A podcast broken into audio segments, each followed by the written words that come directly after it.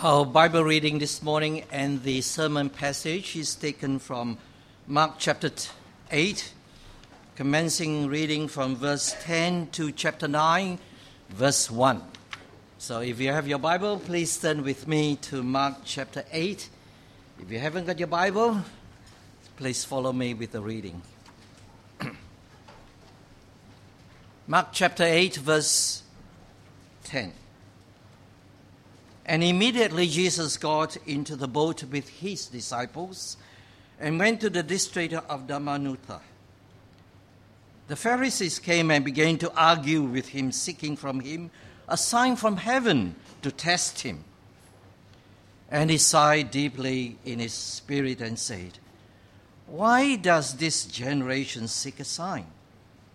Truly I say to you, no sign will be given to this generation. And he left them, got into the boat again, and went to the other side. Verse 40. Now they have gotten to, forgotten to bring bread, and they had only one loaf with them in the boat. And he cautioned them, saying, Watch out, beware of the leaven of the Pharisees and the leaven of Herod. And they began discussing with one another the fact that they have no bread. And Jesus, aware of this, said to them, Why are you discussing the fact that you have no bread? Do you not yet perceive or understand? Are your hearts hardened? Having eyes, do you not see? And having ears, do you not hear? And do you not remember?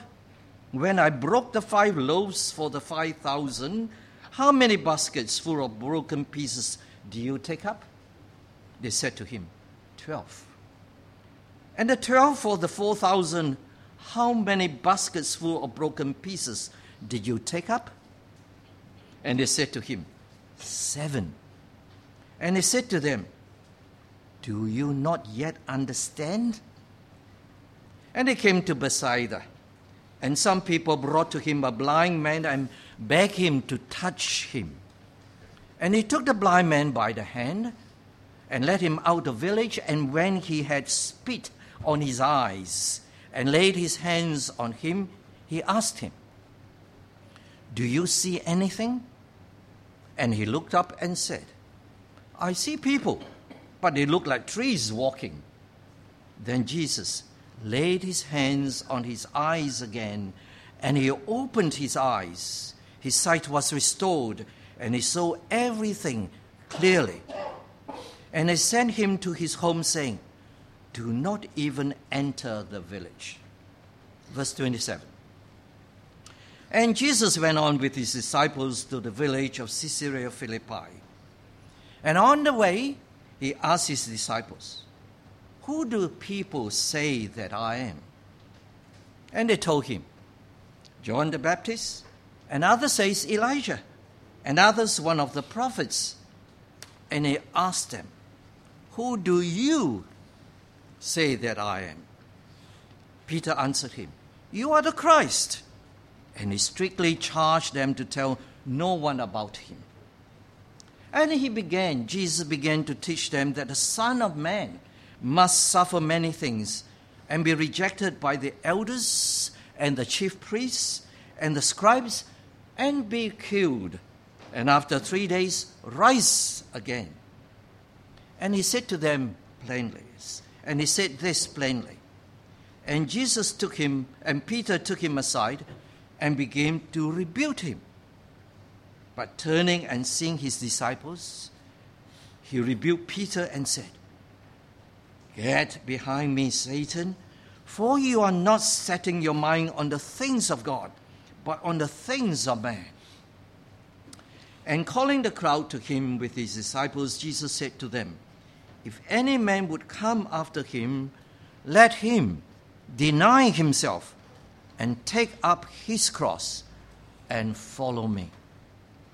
For whoever saves his life will lose it, and whoever loses his life for my sake and the gospel's will save it.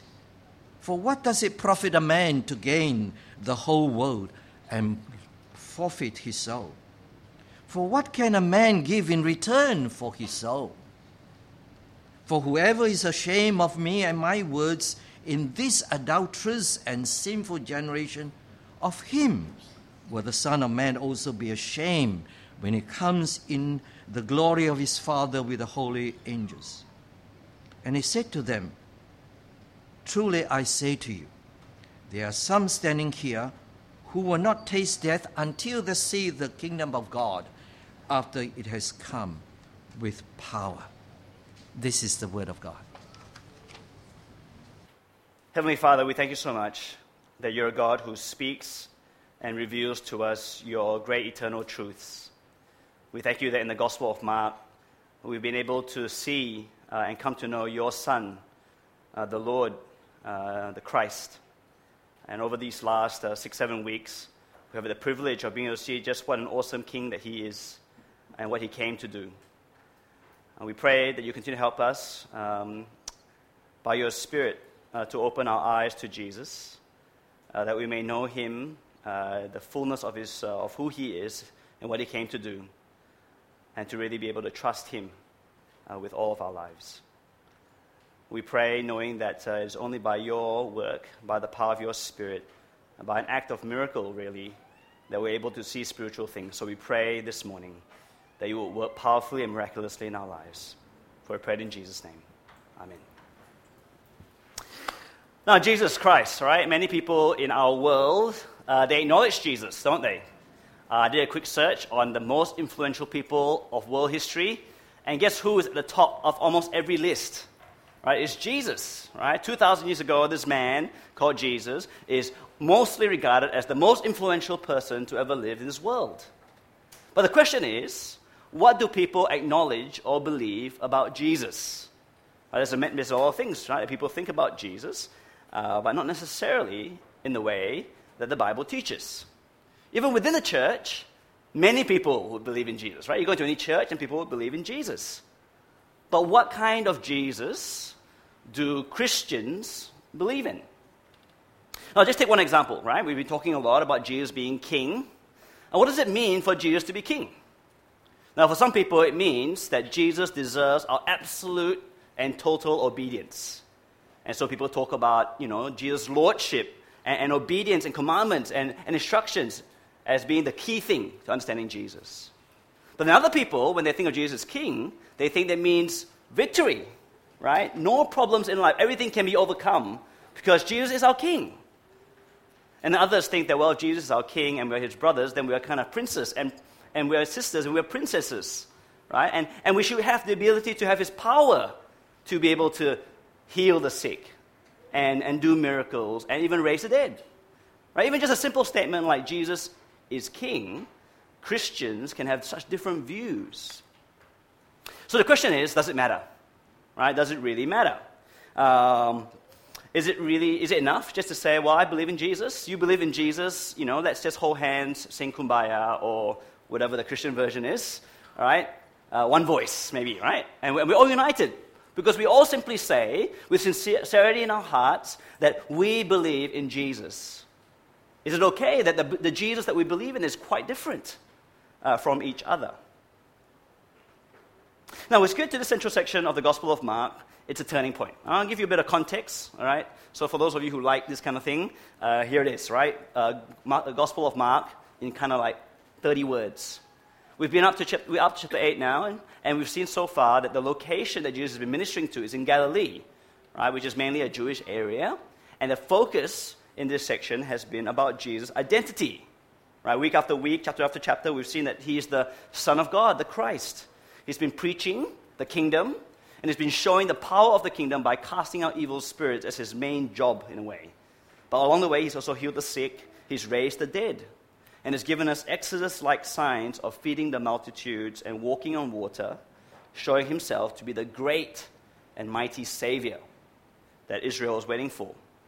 Now, if we're going to skip the middle section for a minute, which we're up to, and look at the end, chapter 11 to 16, as you get to chapter 11, verse 1, you will see that the location is now different.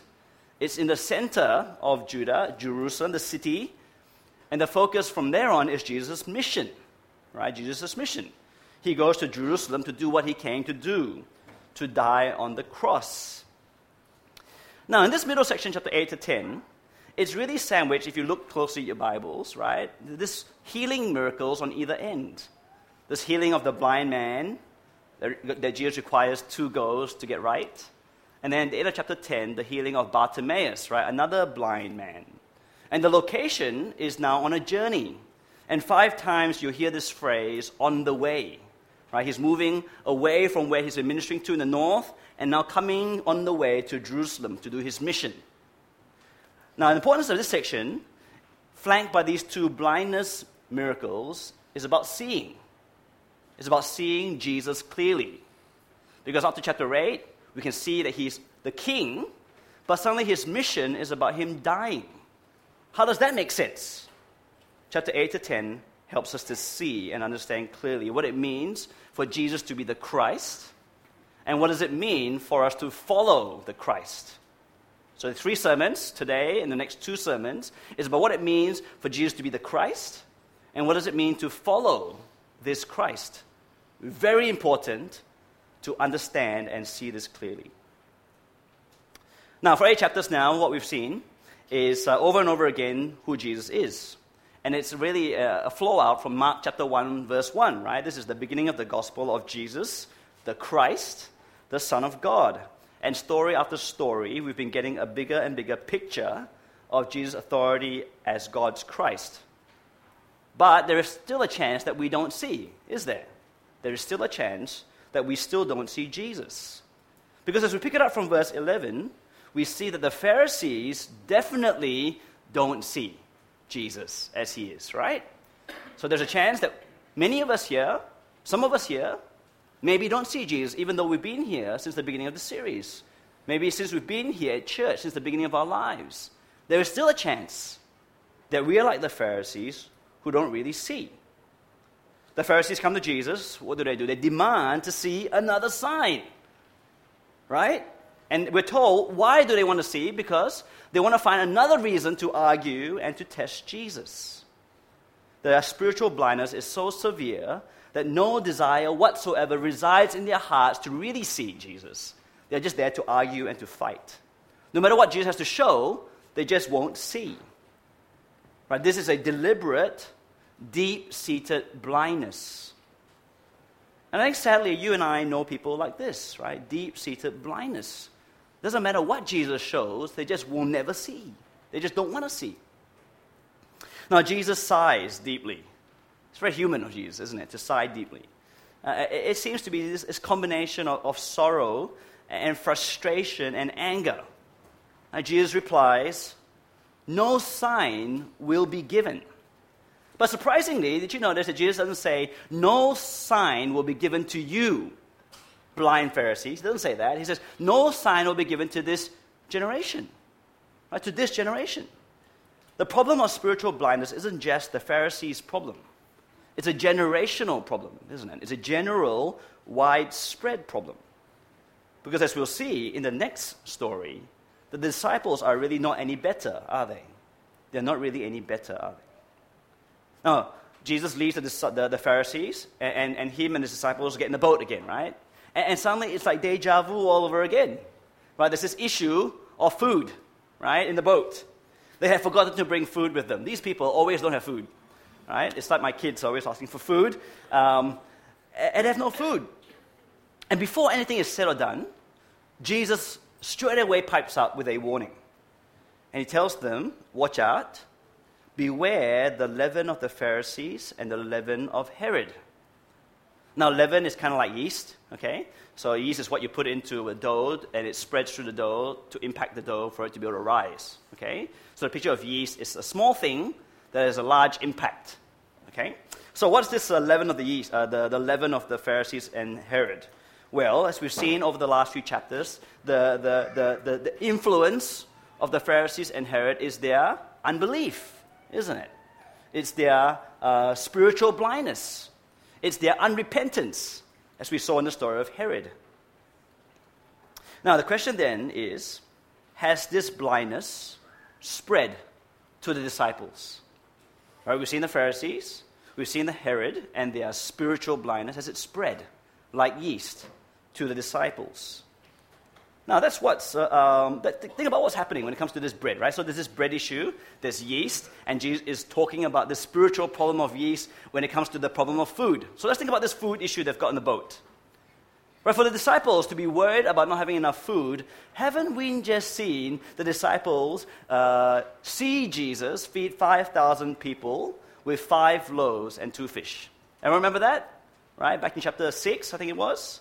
And, and then, uh, weren't they there when Jesus was in another place in the wilderness with 4,000 people this time, right? Feeding them with seven loaves.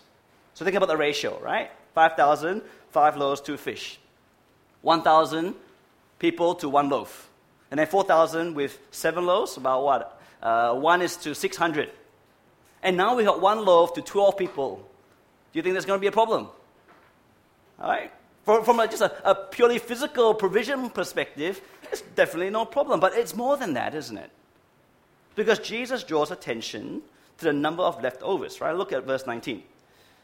Jesus speaking to the disciples said, When I broke the five loaves for the 5,000, how many baskets full of broken pieces did you take up? The disciples said, Well, 12. Uh, and the seven for the 4,000, how many baskets full of broken pieces did you take up? And the disciples said, Seven. And he said to them, do you not yet understand? Well, do you guys understand? Who understands? Who doesn't understand? Yeah, it's like, are you supposed to understand? Now, let me refresh your memory, right, to, a couple of weeks back. If you're here a few weeks back, you would have heard uh, Steve explain to us about the feeding of the 5,000, right? It was in the wilderness of Galilee, Jewish region. And then after that, Jesus walks on water. And then he says, I am, while he's doing that to Peter as he passes him by, showing his back, right? It's all Exodus. Remember that? And then just to make it clear that this is supposed to be Jesus as the savior of Israel, like the Exodus. He reminds them that there's 12 baskets full, like an overflowing, 12 of loaves left. And then last week, 4,000. This time in the wilderness as well, this time in a Gentile region. And then after that, he heals a Gentile woman's daughter from an evil spirit. And then he opens the, the ears of a, of a deaf man in the Gentile region. And how many baskets full of bread was left over then? Seven. And if you know your Bible, seven is a very significant number about completeness. Do you understand? In case you don't understand, that's what it means, right? That these signs that the disciples should have understood because they were so clear as to who Jesus was is that he's the savior of the world, he's the king, he is the Christ. They should have got that. But they were blind to see. And they're just worried about their tummies. They couldn't even remember that Jesus could feed thousands to one people to bread. Twelve to one, what's the big deal? And Jesus sighs as well, isn't he, against the disciples? He sighs and in verse 17, he says, Why are you discussing the fact that you have no bread? Do you not yet perceive or understand? Are your hearts hardened? Having eyes, do you not see? And having ears, do you not hear? And do you not remember? Can you hear that, that kind of sorrow and frustration and even a tinge of anger in Jesus' voice? They had followed Jesus for so long. They had seen so much. They had still not properly understood who Jesus is. Somehow they just couldn't for some reason. They were spiritually blind, just like the Pharisees. Now, how about us? Right, many of us were going to church even when we were in our mother's tummy, right? And then many of us have been here since we were born, or many years even. Or maybe even the beginning of the series, as we looked at the last eight chapters of Jesus showing himself to us through his word. And the question is do you still not understand who Jesus is? Do you have eyes to see but not really see? Have you been listening but not really hearing? And once again, I remind us about the parable of the four soils, isn't it? Parable of the four soils that we looked at a few weeks ago. Do we see and do we hear? Now, I'm going to skip the next little story for, for now and, and jump to the healing, uh, sorry, to, to, verse 27 to 28, right? We'll skip the healing, and we'll come back to that in a minute. But look, look down to verse 27 to 28, a third group of people who don't see. Uh, verse 27, and Jesus went on with his disciples to the villages of Caesarea Philippi, and on the way he asked his disciples, Who do people say that I am? And they told him, John the Baptist, uh, and others say Elijah, and others one of the prophets. Now, if you don't really know about who these people are, they're actually really nice things to say about Jesus. Right? John the Baptist was the latest sort of a messenger from God uh, who was doing great things right, around the Jordan River as he preached the kingdom, as he preached for people to get ready for God to come, as he preached repentance, and he was respected. Okay, we heard about that a few chapters ago. Elijah, right, one of the great prophets uh, from the Old Testament who didn't even really seem to die, right? He was kind of raised up into heaven at the end of his life. And others thought he was a prophet, right? Just a messenger from God, right? A highly exalted uh, position to have. But that's all they thought about Jesus, isn't it? After all that these people have seen and have heard, you know, of, of all the preaching about the kingdom and all the signs of the kingdom, all they can say, the best that they can say, is that Jesus is an important religious figure and no more. Right? An important religious figure and no more. It's like today. There are a lot of people who say nice things, even respectful things about Jesus, isn't there? Uh, people who say that Jesus is an important religious figure, the most influential man in history, as we've just heard before. That he was a prophet, that he was a great teacher, an inspirational person and leader. But they say that he's not the answer. He's certainly not the answer for me. He is certainly not someone I have to really care about, let alone follow or worship. The reason people can say things like this about Jesus is because they too are spiritually blind. Right? They, they can say really nice things about Jesus, but at the end of the day, they're really no different from the Pharisees, no different from the disciples, in that they are spiritually blind to Jesus. Whether you're an opponent, whether you're a close follower, or whether you're an onlooker, spiritual blindness gets us all. Spiritual blindness is a sickness that we all suffer from.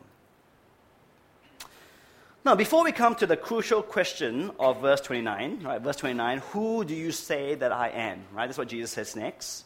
It's the crucial passage, uh, question of this passage. Is the crucial question of this gospel. And I want to suggest it's a crucial question of life, all of life. This is the most important question to answer. Who do you say that Jesus is? Now, before we get to that question, let's rewind the tape of this story and look at this healing, right, that comes just before. Now, as you look at this healing, it clearly isn't just any normal healing, is it? It's a bit different. For, number, for one, Jesus needs two goes, right, to get it right, to heal this man's blindness. For another, this healing miracle is right in the middle of all this blindness that's going on in the Pharisees, the disciples, and in the people around. Clearly, this miracle isn't just a miracle, it's meant to teach us something. Let me explain. Now, some people brought a man, a blind man, to Jesus, and they begged Jesus to touch him. Right? Jesus takes a man, uh, the man away to a more private location, and he spits on the man's eyes and lays his hands on him. If you look back to the previous chapter, it's exactly the same kind of story as when he, when he heals the, the deaf man. Can you see that? Before, the deaf healing is a teaching miracle about opening people's ears, and now here is a blindness miracle about opening people's eyes, right? They're all teaching miracles in this section here. And he says to the man, Do you see anything? Uh, and the man says, I, I, see people, but they're like trees walking, right? Uh, nowadays, when I, am getting older, I, I, and I look at paper, I just see squiggles, not, not letters anymore, right? But this is worse. Now, can you imagine this if I'm an ophthalmologist, right? Uh, which is like a higher end optometrist, if you know what an ophthalmologist is. And, and, and you came to me asking for me to fix your eyesight because you're really bad eyesight. You can barely see and I do some kind of surgery, maybe cataract surgery or LASIK or something. And, and um, after the surgery, I asked you, How, how's it going, right? And, you told me that you, you, you see, but you see people as if they were trees walking. the next thing you say is, I'm going to sue you, right? Because it's an absolute fail as a healer for me to only be able to restore your sight partially.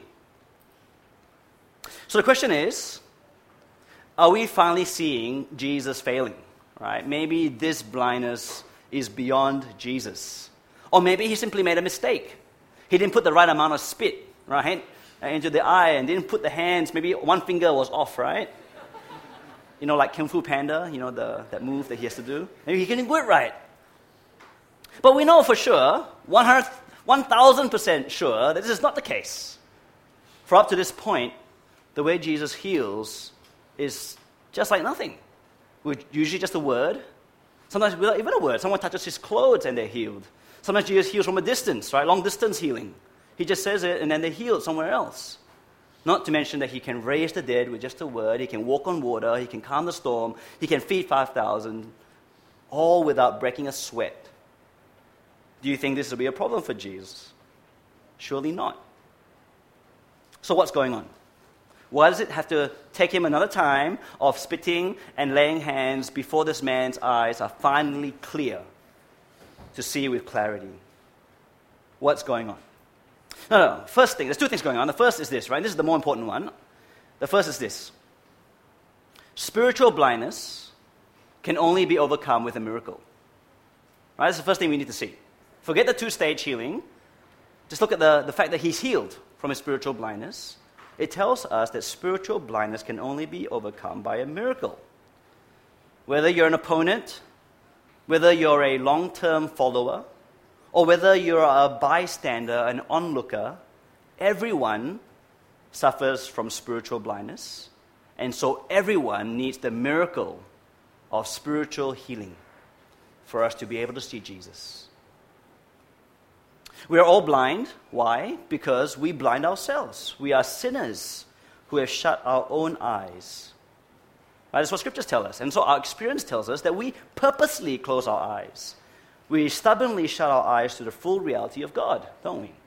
Because to acknowledge God in full and to give Him the honor and glory and worship that He deserves means that we can't live for ourselves. And who wants that? And so we shut our eyes to our Creator.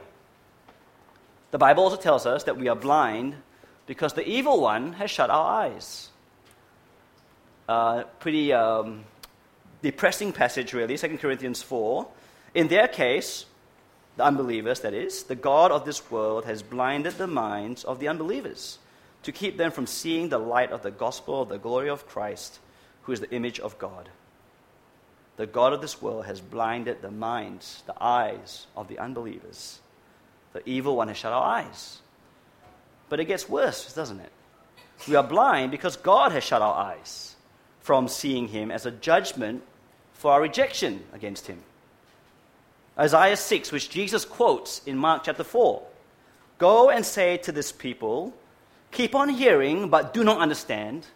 Keep on seeing, but do not perceive make the heart of this people dull, and their ears heavy, and blind their eyes, lest they see with their eyes, and hear with their ears, and understand with their heart, and turn and be healed. And God says, Make this happen. As you preach my word, he says to the prophet Isaiah, I will actually close their ears and shut their eyes because of judgment. Because they have already stubbornly rejected me right? God confirms their sinful rebellion.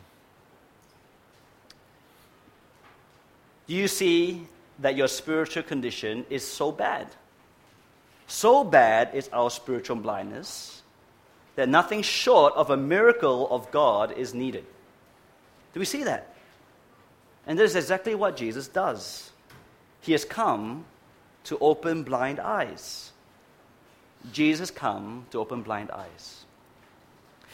And so, if any of you here, me included, see Jesus clearly today, if you truly understand that Jesus is God, God's Son, His Christ, our only Savior, if you really do trust Jesus with all of your heart and are seeking to live for Him, then you have received a miracle. Haven't you? you've only here today, I'm only here today with our eyes open because of the mighty work of Jesus' Spirit opening our blind eyes. That is the only reason we can say who Jesus is and believe it. And so what, right? Well, make sure you give thanks. When's the last time you really stopped and given thanks that Jesus opened your eyes and without him you'll be blind to see? When's the last time you truly got on your knees in your heart to give thanks to Jesus? When's the last time you really testified, right, to, to this miracle of your salvation, to God's work, His sovereign work in bringing you to Christ? Now, next week, during our baptisms, people will be giving their testimonies. Okay, no pressure, uh, but I'm going to give you some advice, okay? Because you can tell from people's testimonies who they give credit to for their salvation, can't you? Some people, when they give their testimonies, they testify really to themselves. Right? They will say that I was lost, and then somehow along the way, I sought God in my lostness and my brokenness. And then, you know, I heard the gospel, and, and I chose to accept and receive Jesus into my heart. And then after that, I want to follow Jesus all my life, and I look forward to going to heaven. It kind of sounds good, but it kind of sounds like it's them doing all the work, isn't it? Whereas others testify to the miracle of salvation. They will say, I was lost, but then God sought me out. The gospel came to me, and I placed my faith in Jesus. But now I see that even this faith to believe was a gift, is a gift from God. I now see and understand only through the power of Christ's Spirit working in me. And their testimony will finish with all praise and all thanks be to God. All praise and all thanks be to God. There's a humbling thing to say, isn't it? That all praise and all thanks be to God. Nothing that I did, nothing in my hand I bring, but only to the cross I cling. But only because Jesus has opened my eyes. Now, what about if you don't see? What if you're here this morning and you don't really believe that Jesus is as we see in God's Word? Then, can I encourage you to pray? To pray for God to open your eyes, to ask for the miracle of spiritual sight to happen to you. And you know what? You know what the Bible says? If you pray and if you seek and if you ask and if you knock? You know those famous verses? What Jesus promises? For those who seek, will find. For those who ask, you will receive. For those who knock, the door will be open to you. So if you do seek, if you do ask, if you do knock, Jesus will open your eyes. So that's the first big lesson. Spiritual blindness can only be cured by a miracle.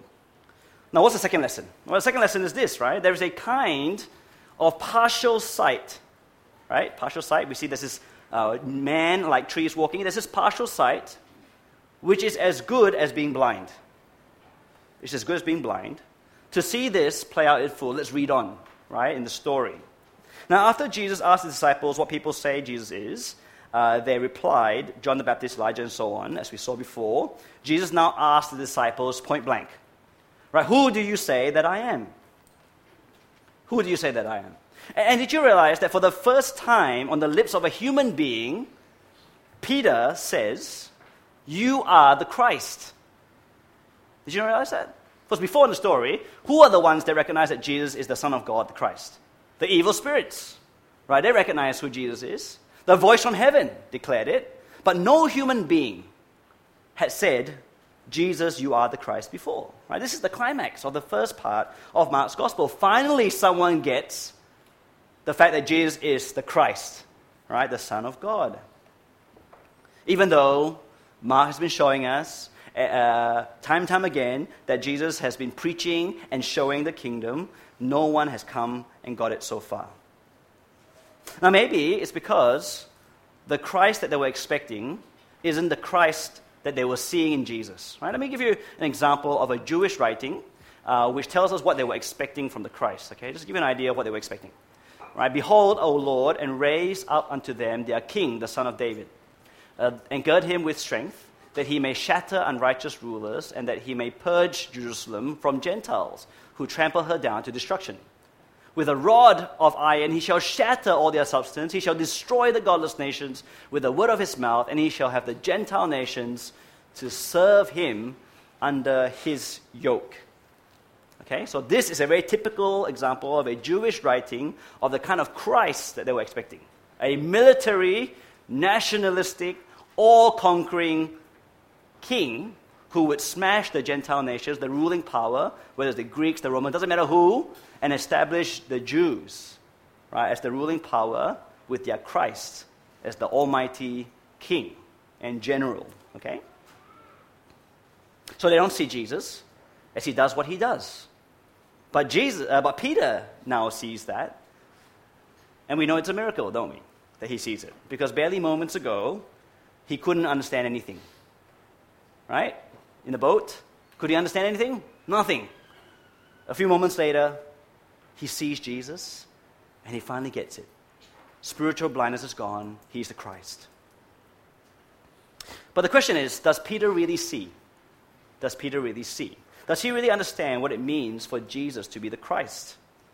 As we read on, we find out our answer, right? Verse 31. And Jesus began to teach them that the Son of Man must suffer many things and be rejected by the elders and the chief priests and the scribes and be killed, and after three days rise again. And he said this plainly. Right? No parables, no innuendo, no metaphors, plain as day. I am going to suffer. I am going to be rejected. I am going to die and I'm going to rise again. And Peter's shocked, right? He's so overcome by what he hears that he tells Jesus off. Can you imagine that? Right? He just said, You're the Christ. Right? He's seen all his miracles and his power, and then suddenly he, he rebukes Jesus. Da dan! Right? Sorry, if you're a Chinese movie friend, uh, that's when in the Chinese movies, right, the, the, the king, you know, some subject, you know, goes against the emperor and then you know your gonna, head's to get chopped. Right? How dare you say such? Okay, anyway, sorry. Went into my Chinese movie mode. Um, it's crazy that Peter would rebuke Jesus and reject what Jesus has told him. Now, obviously, he didn't get the last bit, right? The rise again bit. Peter is just focused on the what? You're the Christ and you're going to suffer. You're going to be rejected. And you're going to die he doesn't get it. His view of Jesus Christ is like seeing man as trees walking, right? He doesn't really see Jesus properly, does he? And this partial sight is failed sight. Because Jesus gives one of the strongest rebukes you'll ever hear in the Bible or anywhere Get behind me, Satan. Right? To misunderstand the Christ is to be a get behind me, Satan kind of bad. Can you see that? Partial sight is as good as failed sight. It doesn't get any more serious than to be accused of being Satan. Not seeing Jesus properly is deadly serious. Not seeing Jesus properly is deadly serious. It isn't okay just to say, I believe, you believe, everything's okay. What is it exactly we believe? And does it matter? Yes, it matters what we believe about Jesus. You cannot fashion the Christ in your own making, in your own images, for your own purposes. You can't just say, I sincerely believe this, because you could be sincerely wrong. Get behind me, Satan, kind of wrong. Sincerity is no marker of truth. You cannot simply say, Jesus was a good man, a great teacher, a prophet, or even an inspiration. You can't say that I see Jesus as being wholly, entirely victorious, and that is the Jesus I want to see, right? And the kind of Jesus I follow is only mighty and powerful. And then you, you kind of reject or you, you minimize or you're even a, a bit ashamed of the fact that you have to talk about to your friends and family a God you believe in who suffered and who was rejected and, and who dies. And the evidence that we reject those bits, or we are ashamed of those bits about Jesus, is when we reject and are a bit ashamed of the kind of life that Christians ought to live. And that's the second part that we see, right? That there is a clarity in who Jesus is as the one who suffers, is rejected, and dies. But then there's a clarity, a corresponding clarity in the Christian, the Christ way of life. Verse 34. And calling the crowd to him with his disciples, he said to them, If anyone would come after me, let him deny himself and take up his cross and follow me. For whoever would save his life will lose it, but whoever loses his life for my sake and the gospel's will save it. For what does it profit a man to gain the whole world and forfeit his soul? For what can a man give in return for his soul?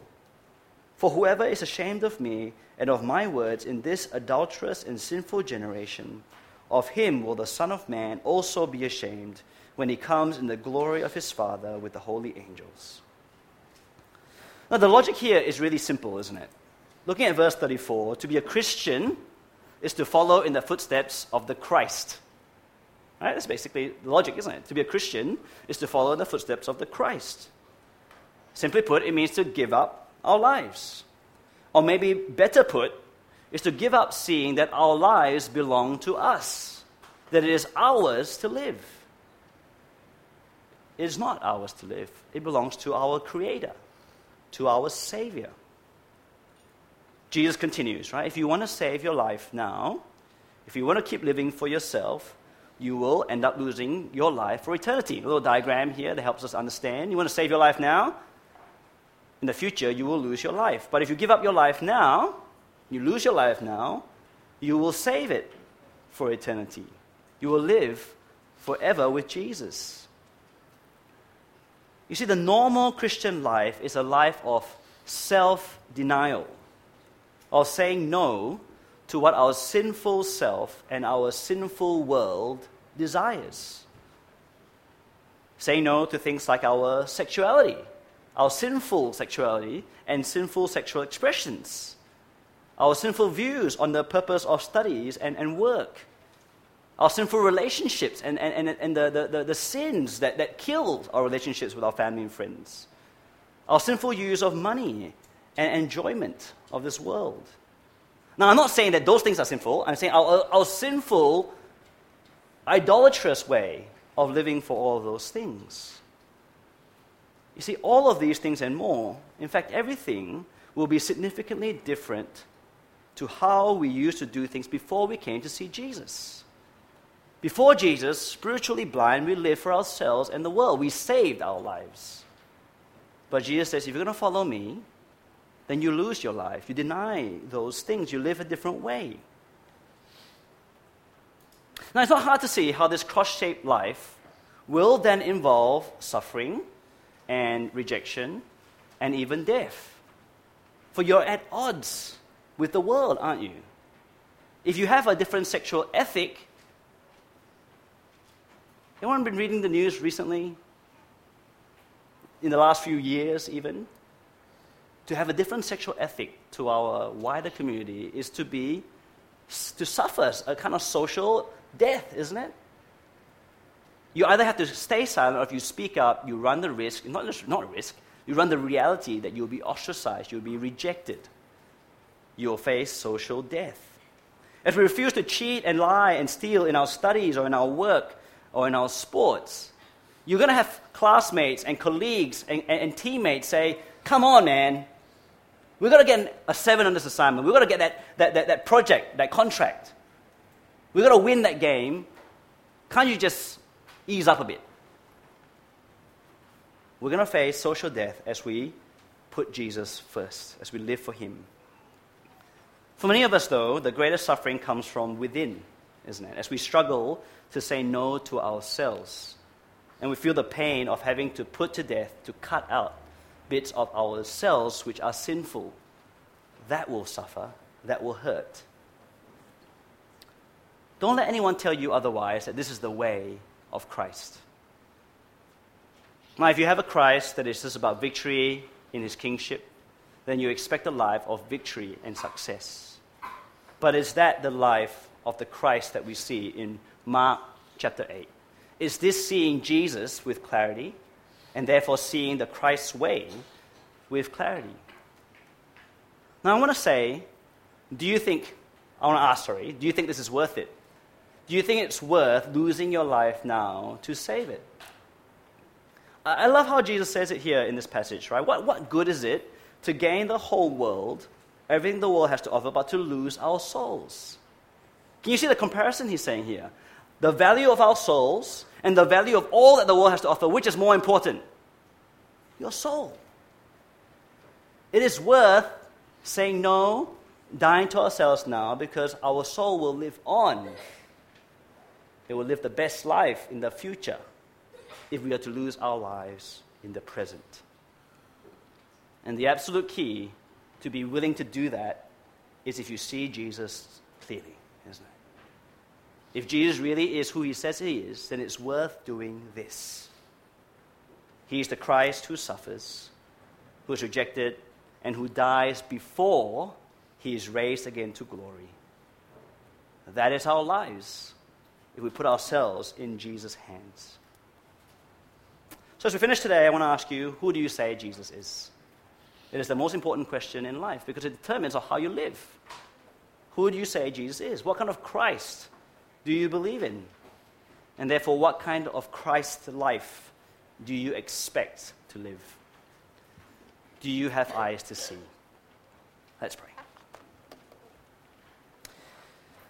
Heavenly Father, we, we beg of you uh, to do the miraculous, powerful work of opening our eyes to seeing the truth of your word, to seeing the truth of your Son, the Lord Jesus Christ. On our own, in, infected by our own spiritual blindness, we have no hope of seeing these realities. But we have amazing hope because the power lies in you. The power lies in your Son to open our eyes, and we pray so much that you'll keep opening our eyes. For those here who have never seen Jesus this way before, we pray that for the first time, you will bring a glorious opening to their eyes so that they may see the truth of Christ clearly today. Help them to come to trust in Jesus and to live for Him. For those of us who do have open eyes, we thank you so much. We want to pray for a, a greater uh, a gratitude in our hearts, that we might be led to a greater praise of the amazing, miraculous work you've done in our lives. And we ask you continue to keep our eyes open, to keep on understanding with great clarity who Jesus is, and therefore the life that we ought to live as those who follow him. In that life, things are difficult as we go against what the world tells us life should be about, as our own sinful nature tries to convince us to live for ourselves. We pray that we may see why it is worth it to lose our lives now in order that we may save it in order that we may enjoy the eternity that you've prepared for us. We pray all this in Jesus' name.